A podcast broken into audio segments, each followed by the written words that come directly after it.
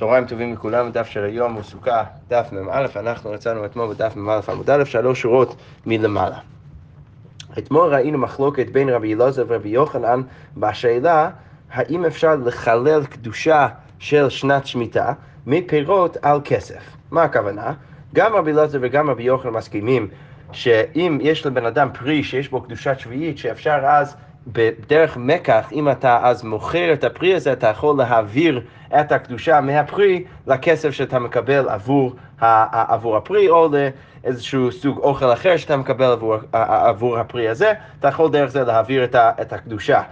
עכשיו, השאלה היא האם בן אדם שנמצא אה, אה, בבית לבד יכול לקחת את הפרי שלו שיש בו קדושה שביעית ולהעביר את הקדושה מהפרי לכסף נגיד שיש לו בבית. אז על זה אמר רבי אלעזר שאין שביעית מתחללת אלא דרך מקח, צריך להיות דווקא דרך מקח ולא דרך חילול. ורבי יוחנן אמר לא, בין דרך מקח בין דרך חילול אפשר אז אה, אה, להעביר את הקדושה ש... מהפרי לכסף. עכשיו, על זה עכשיו בא רב אשי ואומר ככה, אמר רב אשי, מחלוקת, המחלוקת בין רבי אלעזר ורבי יוחנן בפרי ראשון, זה דווקא בפרי הראשון שיצא מהקרקע, שיש בו קדושת שביעית, שאז שם אה, אה, רבי אלעזר אומר שאי אפשר להעביר את הקדושה שלו דרך, אה, דרך חילול, אלא דרך מקח. אבל בפרי שני, אם מדובר בפרי שני, אז דברי הכל בין דרך מקח, בין דרך חילול. ברגע שמדובר על פרי שני, מה הכוונה פרי שני? ש... העבירו קדושה מה, אה, מהפרי הראשון לפרי שני, כמו שראינו גם את, אה, אתמול בברייתא, שאם בן אדם נגיד לוקח פרי שיש בו קדושת שביעית ומחליף את זה בבשר, אז יוצא שגם עדיין נשאר הקדושה בפרי הראשון, ו, ו, ו, וגם נוסף עוד קדושה בבשר שהוא החליף עבור הפרי שיש בו קדושת שביעית. עכשיו, הדבר הזה נחשב עכשיו כפרי שני. אז בזה בא רב אשי ואומר שרבי אלעזר מודה שאפשר שם אה, לחלל את הקדושה על מעות גם כן דרך חילול ולא רק דרך מקח. אה, והגמרא אומרת, רגע, אבל לכאורה אתמול אנחנו הבאנו ברייתא שתמכה בשיטת רבי אלעזר, שלכאורה משמע משם, שאפילו אם אתה מחליף פירות כמה פעמים, אתה יכול להעביר את הקדושה מפרי שני רק דרך מקח ולא דרך... אה, אה, ולא דרך חילול. אז הגמרא אומרת, והדי קטני לקח, לקח, וזה שאנחנו ראינו בברייתא שלכאורה משמע ממנה שאפילו אם אתה מחליף כמה פעמים אה, פרי עבור עוד פרי או עבור עוד אוכל אחר, אז אתה יכול להעביר את הקדושה רק דרך מקח, לכאורה משמע דלא קרבשי, שלכאורה משמע שרבי לוזר סובר את זה גם בפרי שני, זה אפשר להסביר ולהגיד, איידי דיתנא רישא לקח, תנא נמי סיפא לקח, בגלל שהרישא המקח הראשון עם הפרי הראשון, אה, אה, בגלל ששם הברייתא הייתה צריכה לדבר על מקח ולא החילול, כי לפי אה, רבי אלעזר ועל פי רבה שגם רבי יוחנן מודה ששם אי אפשר להעביר את הקדושה אלא דרך מקח, אז ברגע שהברייתא הייתה צריכה לדבר על, על, על מקח בפרי הראשון, אז היא כבר, היא כבר המשיכה לדבר רק על מקח בהמשך, אבל אין הכי נמי שכשמדובר כבר בפרי השני, אז... אז, אה, אה, אז כולם מסכימים שאפשר להעביר את הקדושה דרך חילול ולא רק דרך מקח. אוקיי.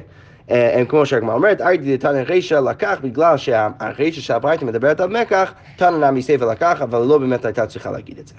עכשיו הגמרא אומרת, רגע, הייתי ברבינה לרב אשי, רבינה בא ומקשה רב אשי, מי שיש לו סלע של שביעית, אם בן אדם, לבן אדם יש סלע, יש לו מטבע שיש בו קדושת שביעית, עכשיו אני, אני כבר אגיד שהסלע חייב להיות פרי שני, זה לא יכול להיות פרי ראשון. זה, כסף לא יוצא מהקרקע עם קדושת שביעית, אלא צריך להגיד שהכסף, הקדושה של השביעית הגיעה לסלע דרך פרי ראשון, אז הסלע כבר נחשב כפרי שני. אוקיי, אז מי שיש לו סלע של שביעית שהוא פרי שני, הוא ביקש לקח, בו חלוק, אבל הוא רוצה לקנות עם הכסף הזה חלוק, שאת זה הוא לא יכול לעשות, כי אז יהיו, עליו כל מיני הגבלות אה, אה, סביב מה הוא יכול לעשות עם החלוק הזה, כי יהיה גם בחלוק הזה קדושת שביעית. אז הוא רוצה בעצם לקחת את החלוק עם כסף של חולין ולא עם כסף שיש בו קדושת שביעית. אז מה הוא צריך לעשות? אז הברייתא אומר, כיצד יעשה? ילך אצל חנווני, אז הוא, הוא, הולך לחנווני הרגיל אצלו, הבן אדם שבדרך כלל מחליף איתו את הכסף, נגיד יש לו מטבע גדול, הבן אדם הזה יכול אז להביא לו כסף קטן, הוא הולך לחנווני הזה, ואומר לו, תן לי בסלע פירות, תביא לי פירות ואני אביא לך את הסלע. ונותן לו, ואז הוא נותן לו את הפירות והוא מביא לו את הסלע. עכשיו בואו רק נעקוב אחרי הקדושה, איפה הקדושה שביעית עכשיו? בגלל שמדובר כבר בפרי, בפרי שני, בסלע, אז אנחנו כבר לא אומרים שהקדושה נשאר, נשארת בסלע, אלא הקדושה עוברת לפירות. אז עכשיו יש לבן אדם, במקום הסלע שיש בו קדושת שביעית ביד שלו, יש עכשיו פירות שיש בהם קדושת שביעית, מהסלע יצא לחולין בידיים של החדווני. אוקיי, עכשיו מה הוא עושה? וחוזר ואומר לו, הרי פירות הללו נתונים לך במתנה. ואז הוא חוזר ואומר לחנווני, הנה אני אביא לך את הפירות במתנה, עדיין יש להם קדושת שביעית, והוא והחנווני אומר לו, היי לך סלע זו במתנה. אני אביא לך בחזרה את הסלע ש, שאתה הבאת לי בחזרה אה, אה, במתנה. והלל לוקח בהן מה שירצה. ואז הבן אדם יכול לבוא ולקחת את הסלע הזה ו- ולקנות עם הסלע את החלוק שהוא רוצה. עכשיו, מה הוא פתר בכל הדבר הזה? מה שהוא פתר זה, זה בעצם הוא העביר דרך המקח שהוא עשה עם החנווני, הוא העביר את הקדושה לפירות, ואז הם החליפו שוב, אבל לא דרך מקח. את הפירות עם הסלע, אז עכשיו הפירות חזרו לידיים של החנווני עם קדושת שביעית, וה, והכסף חזר לבן אדם בלי קדושת שביעית, עכשיו הבן אדם יכול עכשיו לבוא ו, אה, אה, ול, אה, ולקנות עם הכסף הזה את החלוק שהוא רוצה, את החולצה שהוא רוצה. עכשיו, רק צריך לזכור שהפירות שנשארו בידיים של החנווני, עכשיו יש בהם קדושת שביעית, אז בעצם החנווני עושה טובה לחברו, כי הוא בעצם אומר, אני מוכן עכשיו שהקדושת שביעית ייפול על הפירות שיש לי, ואני אוכל אותם בקדושת שביעית, זה בסדר גמור, ואתה תצליח עכשיו לקחת את הכסף שלך, שהוא עכשיו חולין, ולקח עם הכסף אה, את, ה, את החלוק, את החולצה שאתה רוצה. עכשיו, למה כל זה קשה? והכה, הגמרא אומרת, דפרי שני הוא, מדובר על פרי שני, כמו שכבר אמרתי, הכסף הוא פרי שני, וקטני דרך מקח אין, דרך חילול לא. אז לכאורה משמע שהפתרון היחיד שיש לבן אדם זה לבוא לחנווני שלו ולעשות מקח, ודרך זה להעביר את הקדושה מהכסף על פירות אחרות. עכשיו, אם אנחנו היינו סוברים כרב אשי שאומר שברגע שמדובר על פרי שני, כולם מסכימים שאפשר לחלל את הקדושה דרך חילול וזה לא צריך להיות דרך מקח, אז הבן אדם הזה לא היה צריך לעשות את כל העסק הזה, הוא היה פשוט יכול להיכנס לבית שלו, לקחת את הכסף שיש בו קדושת שביעית, להעביר את זה לאיזשהו פרי שיש לו בבית. ודרך זה אה, אה, אה, להוציא את, את הכסף שיש לו לחולין, ואז ללכת בעצמו ולקחת את החולצה שהוא רוצה. זה שהוא היה צריך ללכת עד לחנווני, אז לכאורה משמע שאפילו בפרי שני אנחנו לא מוכנים להגיד שאפשר לפדות את הכסף דרך חילול, אלא שהוא צריך לעשות את זה דרך מקח. אז בזה רבינה בא ומקשה על רב אשי. אז הגמרא אומרת, אלא אמר רב אשי, אלא באמת צריך להגיד, ורש"י פה מוסיף, אלא אי איתמר דרב אשי הכי איתמר. אם כבר רב אשי אמר משהו, אז צריך להגיד שרב אשי אמר ככה. אלא אמר רב אשי, מחלוקת בפרי שני, אבל בפרי ראשון דברי הכל מקח אין דרך חילולו. אז עכשיו רב אשי מנסח את עצמו הפוך. במקום להגיד שרבי אלעזר מסכים עם רבי יוחנן בפרי שני, שאפשר לחלל את זה דרך חילול, עכשיו בא רב אשי ואומר הפוך, לא. בפרי שני, דווקא שם יש את המחלוקת, שאז גם רבי אלעזר יגיד, ש... סליחה, שגם שם רבי אלעזר יגיד שאי אפשר לחלל דרך חילול, צריך להיות דרך מקח. אלא מה? מה, מתי אין מחלוקת בין רבי יוחנן ורבי אלעזר? אין מחלוקת במקרה של פרי ראשון, שבפרי ראשון רבי יוחנן מסכים עם רבי אלעזר אה, שאפשר לעשות את זה רק דרך מקח ולא דרך חילול. אה, ואם אנחנו אומרים ככה, אז צריך להסביר את הברייתא שהבאנו, שלכאורה תמכה בשיטת רבי יוחנן, שאתמול הבאנו ברייתא שלכאורה משהו ממנה שגם חכמים וגם רבי מאיר אומרים וסוברים שאפשר לחלל אה, אה, אה, במי פירות שיש בהם קדושת שביעית וגם, אגב, ממייסר, וזה יהיה חשוב בעוד כמה, בעוד כמה דקות, שאפשר להעביר את הקדושה של שביעית ושל מייסר על בהמות, לכאורה משמע שאפשר לעשות את זה דרך חילול, אז אם אנחנו נגיד שרבי יוחנן מסכים עם רבי אלעזר בפרי ראשון שאי אפשר לעשות את זה דרך הילול, איך נסביר את הברייתא? אז הגמרא אומרת, והודי קטני אחד שביעי ואחד מייסר שני, וזה שאנחנו אמרנו uh, בברייתא שגם שביעי וגם מייסר שני אפשר לחלל uh, את הקדושה על פירות, uh, uh, על בהמות שיש לך בבית, שלכאורה משמע שאפשר לעשות את זה אפילו בפרי ראשון. אז מאי, אז איך צריך לפרש את זה? מאי שביעית? דמי שביעית צריך להגיד שלא מדובר על פרי ראשון, מדובר על פרי שני, מדובר על כסף שיש בו קדושת שביעית, אבל לא על הפרי עצמו. ולכן, שם רבי יוחנן יגיד שאפשר להעביר את הכסף דרך חילול, אבל בפרי ראשון הוא מודה לרבי אלעזר שאי אפשר לעשות את זה. אה, והגמרא גם תומכת ומוכיחה שהפירוש הזה בברייתא נכונה. דאי לא תימא אחי, כי אם אתה לא תרצה להגיד ככה שמדובר על הדמי שביעית ולא הפירות שיש, שיש בהם קדושת שביעית ממש על הפרי ראשון, אז אם אתה לא תגיד ככה, אז אתה תסתבך עם החלק השני בברייתא, כי בחלק השני אמרנו שמייסר שני גם כן אפשר לחלל על הבהמות. אבל איך אתה תפרש? מייסר, מייסר ממש, מה אתה, אתה תרצה להגיד, אם אתה רוצה להגיד שה... השביעית מדברת על, על פרי ראשון של שביעית, אז אתה צריך להגיד גם אצל המייסר שמדובר על מייסר ממש, שמדובר על הפרי שיש בו קדושת מעשר. אבל זה לא יכול להיות, למה? כי הרי אנחנו יודעים דין אחר במייסר שאי אפשר לחלל את הקדושה של המייסר ישירות על בהמה, צריך להיות על כסף שיש בו, על מטבע חשוב שיש בו צורה במטבע. אז כמו שהגמרא אומרת, והכתיב וצרת הכסף בידיך, הרי כתוב בתורה שאתה צריך דווקא לחלל את הקדושה של המייסר על הכסף. אז אלא, מה צריך, איך צריך לפרש את המייסר? דמי מייסר, אלא צריך, ברור שצריך לפרש את דמי מייסר, שהברייתא מדברת על הכסף שיש בו קדושת מייסר, שאת זה אתה יכול לחלל על בהמה, אבל המייסר עצמו אתה לא יכול לחלל. אז אם כבר אנחנו מפרשים שהמייסר, כשמדובר על מייסר מדובר על דמי מייסר, אז לא חדה מדמי שביעית, צריך להגיד שהברייתא גם כן מדברת על דמי שביעית ולא השביעית ממש, ולכן אפשר להגיד שרבי יוחנן מסכים עם רבי אלעזר שכשמדובר על הפרי ראשון אי אפשר לחלל את הקדושה דרך חילול אל דרך מקח, ורק כשמדובר על פרי שני יש מחלוקת ביניהם, שבזה רבי יוחנן פתאום יגיד שאפשר לעשות את זה דרך חילול, ורבי אלעזר יגיד לא, עדיין אי אפשר לעשות את זה דרך חילול, אלא רק דרך מקח. אוקיי. עכשיו אנחנו נמשיך במשנה הבאה, המשנה אומר ככה, בראשונה היה לולב ניטל במקדש שבעה, ובמדינה יום אחד. אז כשעוד בית המקדש עוד היה קיים, אז המשנה אומרת שהיו נוטלים את הלולב במקדש שבעה ימים, בכל, בכל אחד מימי החג, ובמדינה יום אחד, אבל מחוץ לבית המקדש, אז שאומר מה זה מדינה, אפילו בירושלים, זה נחשב כמדינה. ברגע שאתה יוצא מהמקדש, אז נוטלים את הלולב רק ביום ראשון, רק יום אחד ולא יותר מזה. אבל המשנה אומרת, ומי שחרב בית המקדש, התקין רבן יוחנן בן זכאי, שיהא לולב ניטל במדינה שבעה זכר למקדש. אז אחרי שחרב בית המקדש, אחרי החורבן, אז בא, אה, בא רבי יוחנן בן זכאי ותיקן שיהא לולב ניטל במדינה שבעה זכר למקדש. Uh, כמו שזכר למה שהיו עושים במקדש, שהיו נותנים את הלולב שבעה, אז בא רבי יוחנן ותיקן שגם עכשיו, אפילו, או, או כשאין בית מקדש, אז כולנו נעשה את זה שבעה ימים.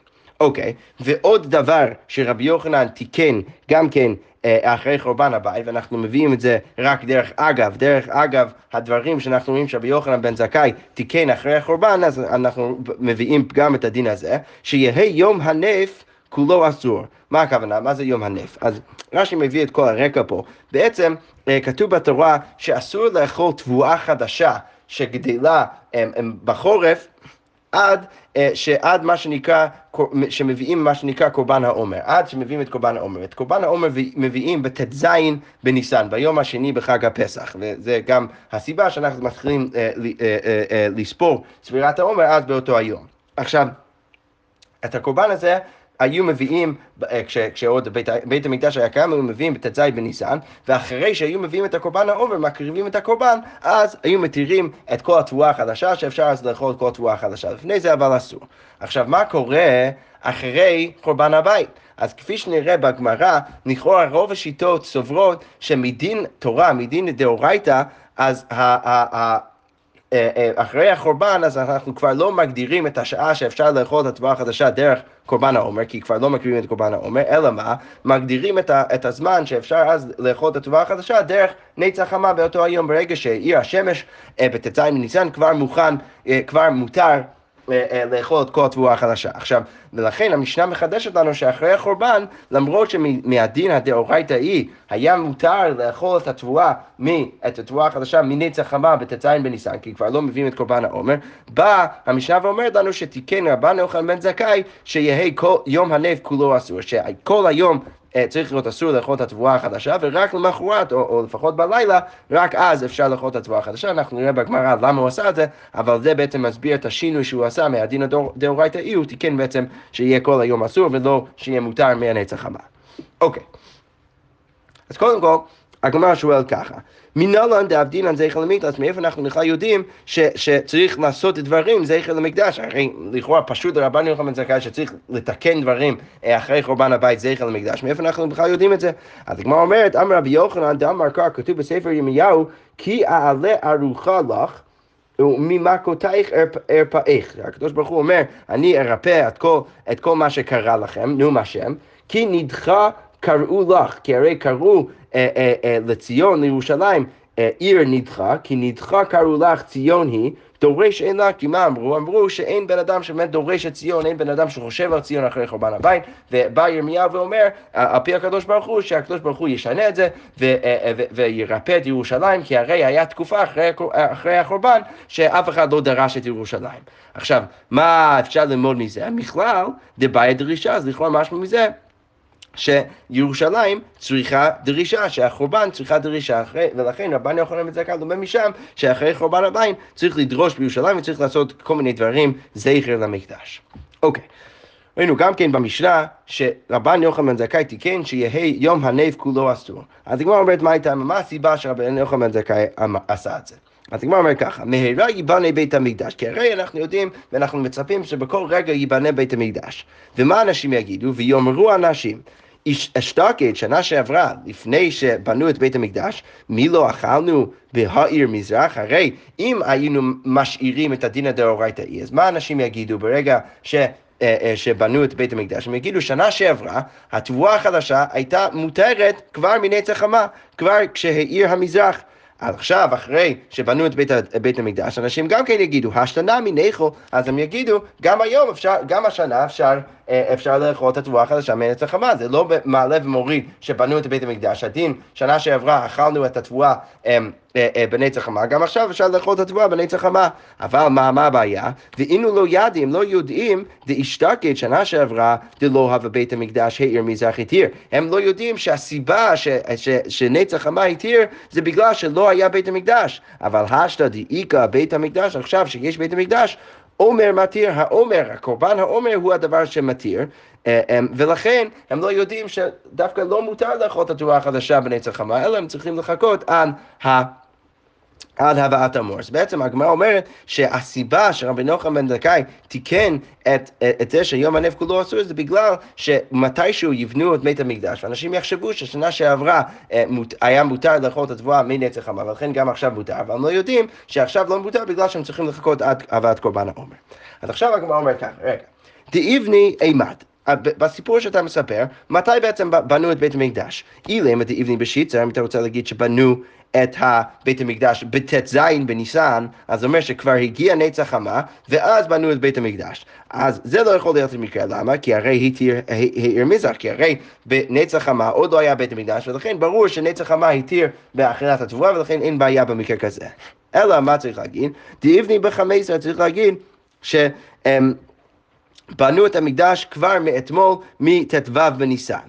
אוקיי, אז הגמרא אומרת, אבל גם זה לא ברור למה שזה יהיה בעייתי, שאנשים יחשבו שאפשר אה, לאכול אה, אה, את התבואה, למה רבן יוחנן זכאי היה צריך לאסור את כל היום? הרי מחצות היום ולהלן תשתרי, הרי זה היה אמור להיות מותר לאנשים לאכול תבואה חדשה. מחצות, למה? תיאתנן, כי כתוב במשנה, הרחוקים מותרים מחצות היום ולהלן, למה? לפי שאין בית דין מתעצים בו. אז הגמרא בעצם אומרת, כתוב במשנה, כשבית המקדש קיים, אז מה מתיר לאנשים לאכול את התבואה החדשה? קורבן העומר. עכשיו, מה קורה עם בן אדם שמאוד רחוק מירושלים, הוא לא יודע מתי הביאו את קורבן העומר. אז השאלה היא מתי הוא יכול להניח שהביאו כבר בבית המקדש את קורבן העומר, ולכן הוא יכול לאכול את התבואה החדשה. והתשובה היא, כתוב במשנה, שאפשר מחצות כבר לאכול את התבואה החדשה. למה? כי אתה יכול להניח שהאנשים בבית המקדש הם לא עצלנים, והם בטח הביאו את קורבן העומר אה, עד חצות. עכשיו, לכן מה הגמרא שואלת? אז הגמרא שואלת, אם בנו את בית המקדש בט"ז בניסן, אז אין לך את הבעיה, למה? כי הרי נצח המה כבר התיר, כי אז לא היה בית המקדש, ולכן לא צריך לחכות עד הבאת קורבן העומר. ואם בנו את בית המקדש אתמול בט"ו, וכמובן גם לפני, אז כבר מדובר בסיטואציה שיש את בית המקדש, ובמקרה שיש בית מקדש, אנחנו רואים כבר מהמשנה שמותר מחצות לבן אדם להניח שיביאו את קורבן העומר, ולכן לא ברור למה צריך לחכות עד כל היום. לא ברור בין כך ובין כך למה רבן יוחנן בן זכאי היה צריך לאסור אה, עד הערב, לאסור את כל היום. לכאורה הוא היה צריך לאסור לפחות רק עד חצות ולא יותר מזה. אז הגמרא אומרת לא צריכה דאבני בליליה. צריך להגיד שמדובר על מקרה שבנו את בית המקדש בליליה, אינמי סמוך לשקיעת החמה, או שבנו את בית המקדש מאוד סמוך לשקיעת החמה בט"ו בניסן, או בלילה או לט"ז בניסן, הלילה בין ט"ו וט"ז. עכשיו, למה זה פותר לנו את הבעיה? רש"י מסביר, זה פותר לנו את הבעיה, כי אז הם לא הצליחו להביא את, ה, את התבואה של קורבן העומר מהשדה, והם יצטרכו לעשות את זה מחר בבוקר בט"ז בניסן, והם לא יצליחו להביא את, יש מלא מלא עבודות שצריך לעשות להכין את הקורבן הזה, והם לא יצליחו להכין את זה עד חצות, ולכן אי אפשר להגיד לאנשים שהם יכולים לאכול עד חצות, ולכן רבן יוחנן זכאי היה צריך לאסור את כל היום כולו, ולא רק, סליחה, ולא רק את, אה, אה, ולא רק עד חצות. יפה, אז זה, כל זה זה בעצם הסבר אחד לרבן יוחנן בן זכאי, למה הוא היה צריך לעשות את זה. עכשיו אנחנו נעבור לתירוץ אחר, ואנחנו נראה בעצם סברה אחרת לגמרי, למה רבן יוחנן בן זכאי אחרי חורבן המקדש אסר את כל יום הנף. אז הגמרא אומרת ככה, רב נחם בר יצחק אמר, רבן יוחנן בן זכאי בשיטת רבי יהודה אמר, אמר. אז רב, רבן יוחנן בן זכאי סובר כרבי יהודה. מה רבי יהודה אומר? דאמר מן התורה הוא אסור, דכתיב עד עצם היום הזה, עד עיצומו של יום, וכסבר עד ועד בכלל. אז הגמרא אומרת ככה, עוד תירוץ שאפשר להסביר מה סבר רבן יוחנן זכאי בזה שהוא עשה את כל יום הנף, הוא בעצם סובר כרבי יהודה. מה רבי יהודה סובר? בדיוק הפוך מכל מה שאמרתי עד עכשיו. עד עכשיו אני אמרתי שהנחת היסוד היא שמהדין הדאורייתאי, בלי בית המקדש, אחרי החורבן, אז כל היום כולו מותר, למה מרגע שמגיע נצח המס כל היום מותר. עכשיו, הגמרא אומרת, זה לא בעצם השיטה של כל העולם, זה השיטה אולי של רוב התנאים, אבל רבי יהודה סובר שמהדין הדאורייתאי בדיוק הפוך, ברגע, ש... ברגע שאין בית המקדש אחרי החורבן, אז לא שכל היום מותר, אלא שכל היום אסור, וזה מסביר למה רבן יוחנן בן זכאי אסר את כל היום הנף, כי הוא הבין שאחרי החורבן כל היום צריך להיות אסור, ולכן צריך לאסור. איך אנחנו רואים את זה באמירה של רבי יהודה? כי רבי יהודה אומר, מן התורה הוא אסור, כל היום אסור מן התורה. דכתיב, כי הרי כתוב בתורה, עד עצם היום הזה, צריך לחכות עד עצם היום הזה, עד שאתה אוכל את התבואה החדשה. עד עיצומו של יום, אתה צריך לחכות עד היום, עד ט"ז בניסן. וכסבר עד ועד בכלל, ורבי יהודה סובר, שכשכתוב עד עיצומו של יום, אז זה, זה כולל גם את היום הזה, שצריך לחכות, שצריך לחכות גם כן ט"ז בניסן, וכל היום כולו אסור מדאורייתא. ולכן הגמרא אומרת, זה עוד הסבר שאפשר להגיד למה רבי יוחנן בן זכאי אסר את כל היום אחרי החורבן, כי הוא הבין שבעצם כל היום אמור להיות אסור מהדין הדאורייתאי, ולא רק מדרבנן. אז הגמרא אומרת, רגע, מסתבר לקבתי, האם רבי יוחנן, רבן יוחנן בן זכאי גם כן אה, באמת אה, אה, סובר כרבי יהודה, והמפליג פולי גלרי, לפי שנראות שם בברייתא, לכאורה יש מחלוקת ביניהם, דתניא, מי שחר בית המקדש, התקין רבן יוחנן בן זכאי, שיהיה יום הנף כולו אסור. על זה אמר לו רבי יהודה, רבי יהודה בא ואומר לרבן יוחנן בן זכאי, והלא מן התורה הוא אסור, למה אתה רק מתקן את זה? לכאורה זה אסור מהתורה, דכתיב על עצם היום הזה עד עיצומו של יום. אז לכאורה מה עכשיו במפורש בברייתא, שיש מחלוקת בין רבן יוחנן בן זכאי ורבי יהודה. איך אתה יכול להגיד שרבן יוחנן בן זכאי מסכים עם רבי יהודה? אז הגמרא אומרת, לא, רבי יהודה הוא דקתאי. לא, שם בברייתא רבי יהודה פשוט טעה. למה? כי הוא סבר מדרבנן. כאמר, הוא, חושב, הוא חשב שהבן יוחנן בן זכאי אסר את גיום הנף כולו אסור מדי רבנן, ולא יהיה, אבל זה לא נכון מדאורייתא כאמר, הרי רבן יוחנן זכאי באמת סובר כרבי יהודה והוא אסר את זה מדאורייתא. אה, הגמרא שואלת, רגע, והא התקין כאמר, הרי כתוב במפורש בברייתא וגם במשנה שהוא התקין את זה, ולכאורה משמע שזה מדי רבנן ולא מדאורייתא. אם זה מדאורייתא לא היה צריך לתקן את זה. אז הגמרא אומרת, לא, מה התקין? איך צריך לפרש התקין? דרש והתקין, הוא דרש, הוא למד את הפסוקים, הוא למד את הדרשות, ואז הוא תיקן את הדבר הזה. אז הגמרא בעצם אומרת ש... שלפחות בתירוץ הזה שרבן יוחנן זכאי בסוף מסכים עם רבי יהודה, למרות שנשמע ככה, לא נשמע ככה מהברייתא, צריך להגיד שרבי יהודה פשוט טעה באיך שהוא הבין את רבן יוחנן בן זכאי, וצריך להגיד שפשוט אה, רבן יוחנן בן זכאי חשב שמדאורייתא, כמו רבי יהודה, כל היום אסור אחרי חורבן, ובגלל זה הוא אסר את כל היום הנף. אוקיי, עכשיו אנחנו נמשיך למשנה הבאה, המשנה אומר ככה. יום טוב הראשון של חג, שחל להיות בשבת, מה קורה יום טוב הראשון של חג, שחל להיות בשבת, שביום הזה אנחנו כבר אומרים, כפי שנראה גם בגמרא, שכל אחד צריך לקחת, לקחת את הלולב שלו. דווקא ביום הראשון יש חובה אה, מדאורייתא שבן אדם ייקח את הלולב שלו ולא יצא אה, ידי חובתו עם לולבו של חברו. אז מה צריך לעשות? כי הרי אי אפשר להביא את הלולב מהבית עד לבית כנסת בשבת, כי הרי אז ההוצאה מרשות לרשות. אז לכן צריך לעשות משהו שכל בן אדם מביא את הלולב שלו לבית הכנסת לפני שבת. אז המשנה אומר ככה, יום טוב הראשון שחל, אה, של חג שחל להיות בשבת, כל העם מוליכין את לולביהם לבית הכנסת, אה, לבית הכנסת. אז בערב שבת כל אחד מביא את הלולב שלו לבית הכנסת, למחרת בשבת משכימים ובאים כל אחד ואחד מכיר את שלו, אז כל אחד ואחד מכיר את הלולב שלו ונותנו לו. למה צריך לעשות, לעשות את כל הפרוצדורה הזאת? מפני שאמרו, מפני שאמרו חכמים, אין אדם יוצא ידי חובתו ביום טוב הראשון בלולבו של חברו. אוקיי, ושאר ימות החג, אדם יוצא ידי חובתו בלבו של חברו, אז זה רק בעייתי ביום הראשון של החג, אבל בשאר ימות החג זה בסדר גמור שבן אדם אולי לא ייקח את הלולב שלו.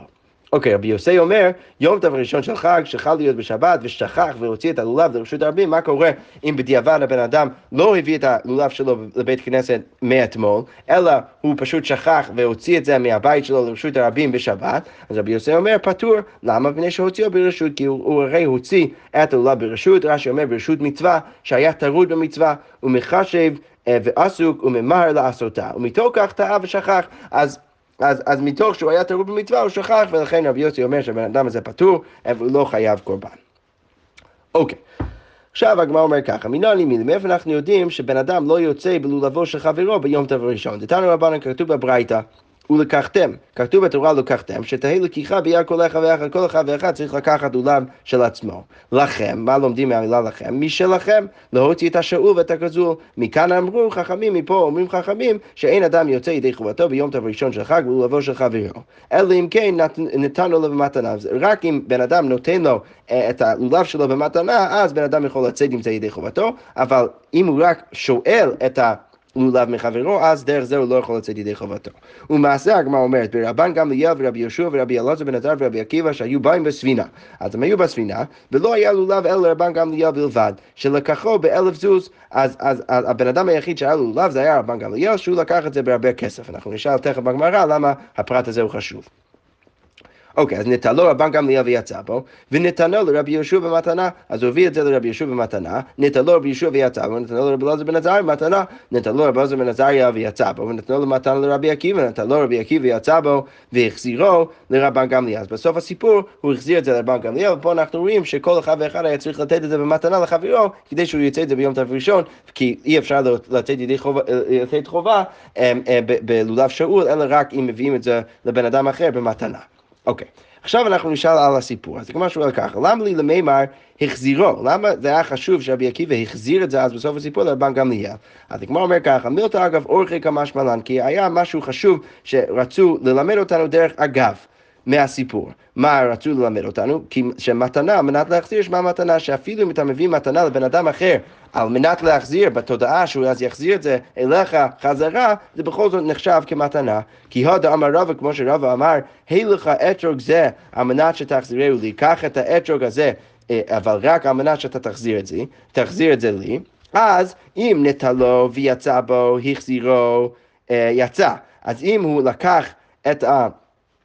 את האתרוג ויצא בו, ואז הוא החזיר את זה לבן אדם הראשון, אז הוא יצא ידי חובתו. אבל לא החזירו, אם הוא לא החזיר את האתרוג, לא יצא. למה? למה הוא לא יצא? בגלל שלמפריע אנחנו מגלים שכשהוא לקח את זה, הוא לא לקח את זה בתור מתנה על מנת להחזיר, שזה מה שהבן אדם התנה בהתחלה, אלא הוא לקח את זה כדי לגנוב את זה, ולכן עכשיו הוא לא מחזיר את זה, ולכן הוא לא יוצא בזה ידי חובתו. אז מפה אנחנו רואים שרק אם בן אדם מתנה שהוא רוצה להביא לך משהו במתנה על מנת להחזיר, אז רק, קודם כל אנחנו מגלים שזה נחשב כמתנה, וגם כן אנחנו מגלים שאם הוא מתנה ככה שזה מתנה על מנת להחזיר, אז זה יוצא שזה יכול להיות מתנה רק אם אתה אז מחזיר את זה בסוף, אבל אם אתה לא מחזיר את זה בסוף, אז, אז יגלה מילתא למפרע, אפשר לגלות למפרע שבאמת לא התכוונת לקחת את זה במתנה, אלא בתור אה, גניבה, ולכן אתה לא יוצא בזה ידי חובתך, בכל זאת אנחנו רואים שמתנה על מנת להחזיר שמה המתנה. אוקיי. עכשיו הגמרא משכה ואומרת, למה לי למימר שלקחו באלף זוז? למה זה היה כל כך חשוב להגיד לנו שרבן גמליאל לקח את, הלולב באלף זוז? אז הגמרא אומרת להודיעך כמה מצוות חביבין, חביבות עליהן. אז, אז זה היה כדי להראות לנו כמה המצווה הייתה חביבה על רבן גמליאל, שהוא לקח את זה בכל כך הרבה כסף. אוקיי, אמר לי מר בר המימר לרב אשי, אבא שזה אה, אה, מר בר המימר אומר לרב אשי שאבא שלו, המימר, צלויי קמץ ליבי, אז הוא היה מתפלל עם האתרוג שלו ביד. אז כמו אומרת, רגע, מתי, והאם זה באמת הדבר הנכון לעשות? הרי כתוב בברייתא, לא יאחז אדם תפילין בידו וספר תורה בחיקו ויתפלל. בן אדם לא אמור לקחת תפילין בידו וספר תורה בחיקו ולהתפלל. למה? כי הוא צריך להיות בפוקוס כשהוא מתפלל, ואם הוא לוקח אה, את התפילין בידו וספר תורה בחיקו, אז הוא לא יכול להיות בפוקוס. וגם כן לא ישתין בהם מים אם הוא, אם הוא אוחז בתפילין, לא יישן בהם לא שני הכבל ולא שני ארעי. ואמר שמואל, והשמואל אמר על זה, סכין וקערה, כיכר מאוד, גם הדברים האלו, הרי אלו כיוצא בהם, אם אתה אוחז אותם כשאתה מתפלל, זה לא טוב. אז הגמרא אומרת לו, הותם לאו מצווה נינו ותריד בו, שמה הדבר, הדבר שאתה אוחז זה לא דבר של מצווה ולכן אתה טרוד בזה ולכן אתה לא יכול להתפלל. אבל הכה מצווה נינו ולא תריד בו, כשאתה אוחז באתרוג, אז בגלל שזה מצווה, אתה לא טרוד בזה ולכן זה בסדר גמור. הגמרא משכב ואומרת, תניא רבי אלעזר בר צדיק אומר, כך היה מנהגן של אנשי ירושלים, אדם יוצא מביתו ולא בידו, הולך לבית הכנסת ולא בידו, קורא קריאת שמע, מתפלל ולא בידו, קורא בתורה ונושא את כפיו, מניחו על גבי הקרקע. אמ, אה, ואם הוא הולך לבקר חולים ולנחם אבלים, לולבו בידו, נכנס לבית המדרש, אם הוא הולך ללמוד בבית המדרש, משגר לולבו ביד בנו וביד עבדו וביד שלוחו, צריך להביא את זה לבן אדם אחר. רש"י אומר, בגלל שהוא יהיה טרוד אז בשמייטה, בלימודים שלו הוא צריך להביא את זה לבן אדם אחר, אה, אבל בכל זה מדובר, אה, ומדובר על זה שאנשים ש, אה, שהיו בירושלים, אז היה מאוד חשוב להם שהם יישארו עם הלולב שלהם אה, בכל היום כולו, אולי חלק מה, מהדברים הם צריכים להניח את הלולב, אבל לרוב הם היו תמים ללולב, והגמרא אומרת, מה כמה שמלן, מה זה בא ללמד אותנו, להודיעך כמה היו זירוזין במצוות, שבכל רגע, רגע ורגע וסוכות הם היו, רוצים, הם היו רוצים להיות עם הלולב שלהם, אלא אם כן באמת היה איזשהו הכרח שהם יורידו את הלולב, בכל זאת לרוב הם היו עם הלולב, וזה מראה לנו uh, כמה היו זריזין במצוות. שכוח.